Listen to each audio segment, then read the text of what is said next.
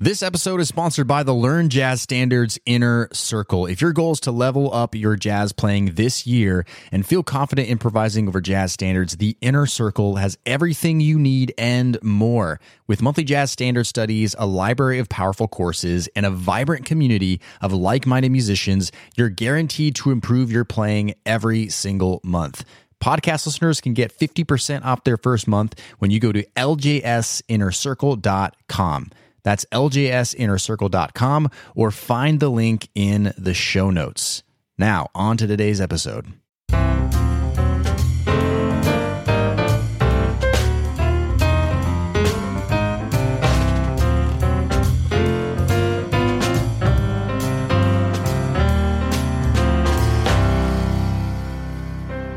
Right, my friends, what's going on? Brent here from Learn Jazz Standards. Welcome to another episode here of the Learn Jazz Standards podcast, answering your jazz questions five days a week. Happy to help you learn how to play jazz, shorten the learning curve, have more fun than ever playing your instrument. That's what this is all about here. We have a really great question here today. This is from one of our inner circle members named Paul. And Paul says and asks, How do I determine which melody to follow if presented with different kinds in, of interpretations of a jazz standard. So, how do I determine which melody to follow if presented with different kinds of interpretations of a jazz standard? In other words, the issue that comes up quite a bit when you're going to learn a jazz tune is different musicians will take certain liberties with the melody. And I'm sure you've found this out if you've done any studying with jazz and try to learn melodies for, by ear from recordings, right?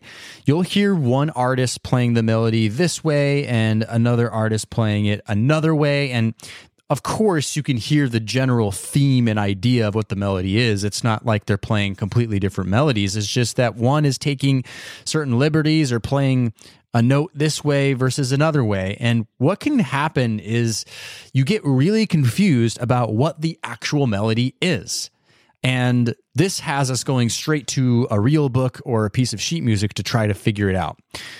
Let's back up for a second before we discuss the answer to how you know what the real melody is. And first talk about what is the value of learning a melody by ear versus sheet music because I do think that that's kind of the elephant in the room here. So, learning a melody by ear is, in my opinion, the best way to learn a melody of a jazz standard, right? And there's a couple reasons for this. Number one is just because you find some sheet music online that has a melody notated a certain way does not necessarily mean that that is the actual original melody. Usually all this certainly all this really means rather is the transcriber found a version of this jazz standard and notated it as such. In other words, doing the same thing that you would be doing by learning the melody by ear. Now, chances are that this transcriber, if it's a part of a of a, a good publication company like Hal Leonard or so on and so forth, chances are they've done their research. Chances are maybe they found original sheet music from the uh, original Broadway sh- play or the film or fill in the blank, and they've used those use that kind of notation, use that version, but it's not necessarily always so. And also, there's plenty of real books and different for variations of sheet music out there that is going to have melodies notated a little bit differently. But the biggest problem, really, with learning melodies from sheet music is this you end up getting this very static, robotic expression of a melody to a song. So, for example, the best example I can give is Autumn Leaves, right? Autumn Leaves is a very simple melody, right? And if you were to read it from a real book, it would sound like this.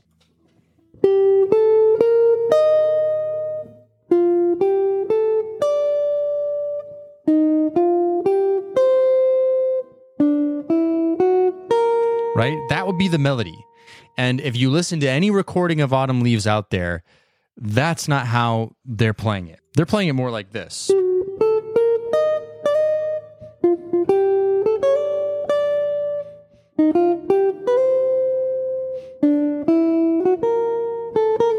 right? They're adding some ornaments, they're adding some, you know, expressions, maybe some dynamics in there.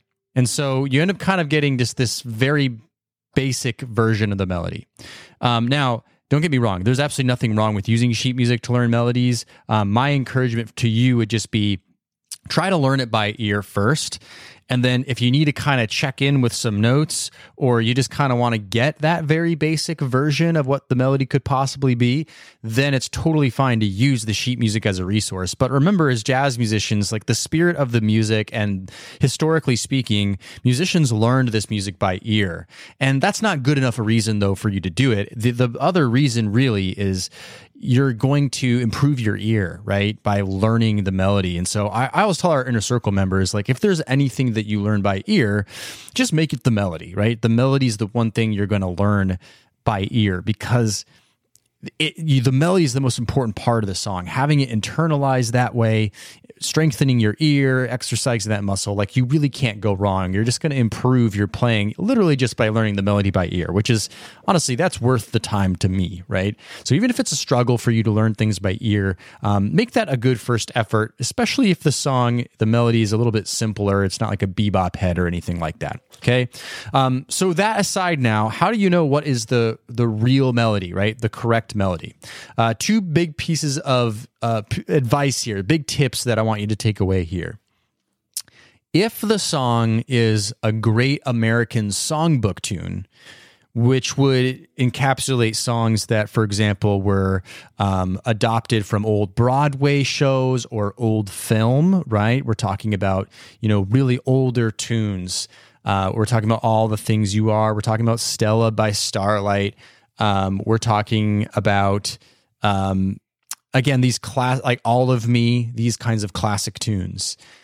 Well look for artists like frank sinatra or other singers in that sort of vein as a resource for learning the melody straight like frank will pretty much always sing the melody straight as is he does not take a lot of liberties with the melody. He kind of just sings it the way the melody is, right? He just that's the that's the beauty of Frank Sinatra. His he just has an amazing voice, an iconic voice, a powerful voice, and he just sings it as it is. His his thing isn't like as much artistic expression with melody. It's his is just like I'm a I'm a badass singer and here I'm going to do this thing for you, right? Um, iconic, right? One of the greats. So he's a good person to go to. Uh, someone who you wouldn't want to go to, for example, would be Billie Holiday, right? She's a singer as well, but she takes lots of liberties with melodies, and that wouldn't be a good resource to learn a melody from because she's really that's a great place to look for like how you could mess with the melody but not exactly how to do it straight. Um, so frank sinatra and t- singers like that like tony bennett for example like those guys are going to really sing the melody straight to great american songbook kinds of tunes. So check those out for those.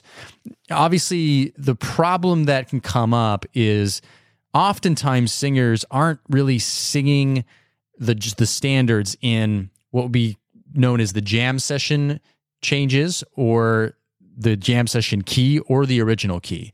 Uh, and, and, keep in mind, sometimes those are different, right? Sometimes the the key that the song was originally written in isn't really the key anymore that people if you went to a jam session or wanted to play a gig are going to play that song in so that's that's something to be aware so you may have to transpose that melody. And so what I would do is I would just learn the melody from the recording in the key and then go back and do the work to transpose it to to the new key. And the, the the key that you're trying to actually ultimately play it in. And so that can be a little bit of an extra step, a little bit of extra work here, but it's it's well worth it, honestly. It really is. And then again, you get this added benefit of now you can play the melody in two different keys. It's just really a musical win all around.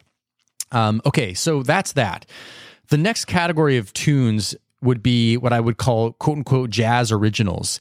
And so jazz originals are songs that are adapted from old film and borrowed from other places. They're written by actual jazz musicians. So think John Coltrane tunes, think Miles Davis tunes, think Wayne Shorter tunes, Herbie Hancock tunes, so on and so forth. Like Fee Fi Fo Fum is a Wayne Shorter tune. Um, you know, even Blue Bossa, right? That's a Kenny Dorham tune, but it's played on Joe Henderson's uh, album, right? And so you want to go to the original source in these cases to learn these tunes. Like if you want to learn the melody of Giant Steps, the best place to go is straight to the Giant Steps recording, right? If you want to go to uh, how do I play Freddie Freeloader or So What, go straight to the Miles Davis recording, right? Because Miles Davis is going to play the melody the way he intended it to, or the musicians on his albums are going to play the melodies the way he mostly intended them to be. A uh, little disclaimer there as well about Miles Davis, though, is again, Miles Davis is another one of those guys who does take liberties with with melodies. So, for example, you know, it could happen to you. He's recorded that tune, but he doesn't necessarily play it could happen to you straight, right? He he messes with it a little bit. He even omits some notes here and there. Um, and that's kind of the fun of jazz too, is like you can definitely stay true to the melody, but then play around with it a little bit and express it your own way, which is really what makes jazz exciting to me in the first place. So that's my advice there. Like, learn it from a singer if it's a great American songbook, one who sings it straight, like Frank, or if it's an original, a jazz original, as I'd call it, go to the original recording to learn the melodies. All right, that's all for today's episode. Remember that knowledge without action isn't really knowledge at all. And remember that a lot of practice time isn't near as good as just a little bit of really good practice time. Of course, remember to subscribe wherever you listen to podcasts. Don't want you to miss out on any of them coming up here. Until then, happy practicing and cheers.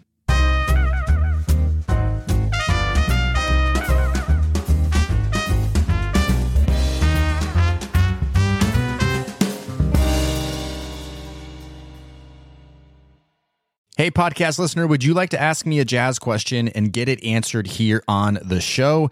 Then go to learnjazzstandards.com forward slash ask. That's learnjazzstandards.com forward slash ask. I look forward to hearing your question and answering it on a future podcast episode.